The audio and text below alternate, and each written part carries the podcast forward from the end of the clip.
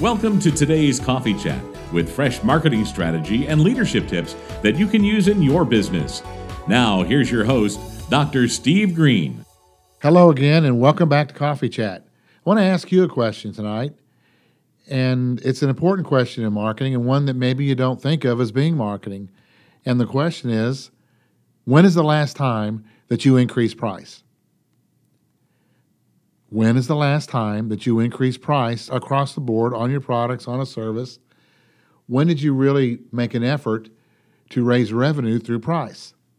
You know, I used to teach my college students in advanced marketing classes that one of the very best and quickest ways for increasing total revenue is to take a quick price increase. We can run ads, we can do social media, we can run TV commercials, we can do events, we can do promotions.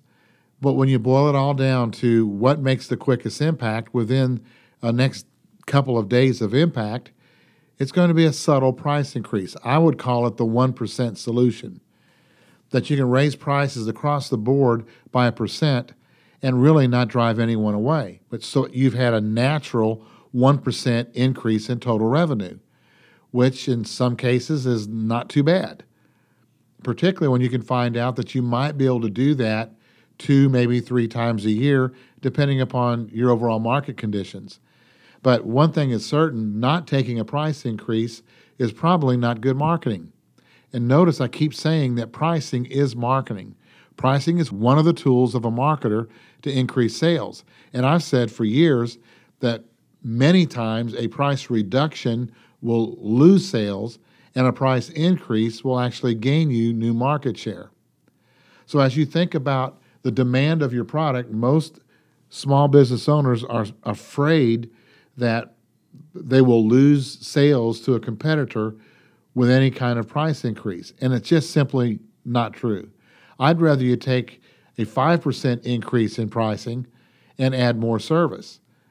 And that's really the subtle way of increasing prices gradually using other marketing tools. For example, let's raise prices by a percent and then offer various discounts, more couponing. I don't mind you doing couponing and price discounts when you're taking price increases.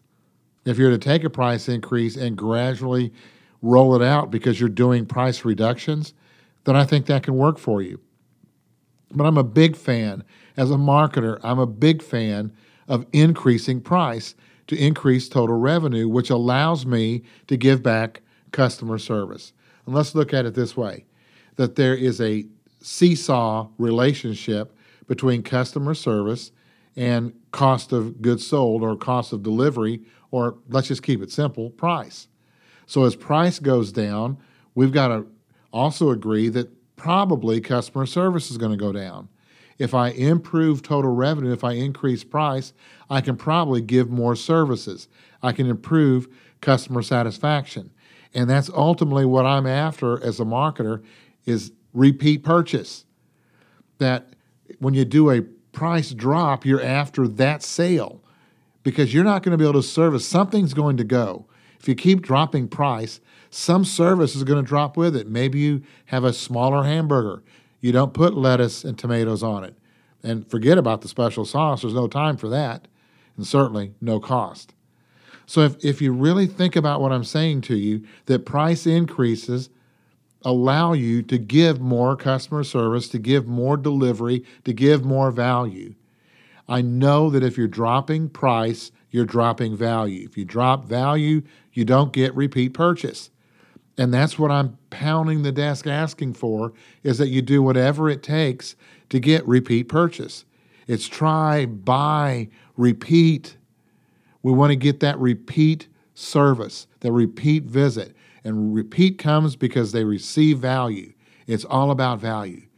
So, when can you take your next price increase? And when you take that price increase, be really kind of loose about giving out more coupons, more of a, help people to adjust to it. But really, they're not going to notice. Most customers don't notice small price increases, but they will notice large service increases. This has been Coffee Chat. God bless you. Join us again next time for Fresh Coffee Chat with Dr. Steve Greene. For more in depth marketing strategy and leadership content, subscribe for our free video seminars from drstevegreen.com.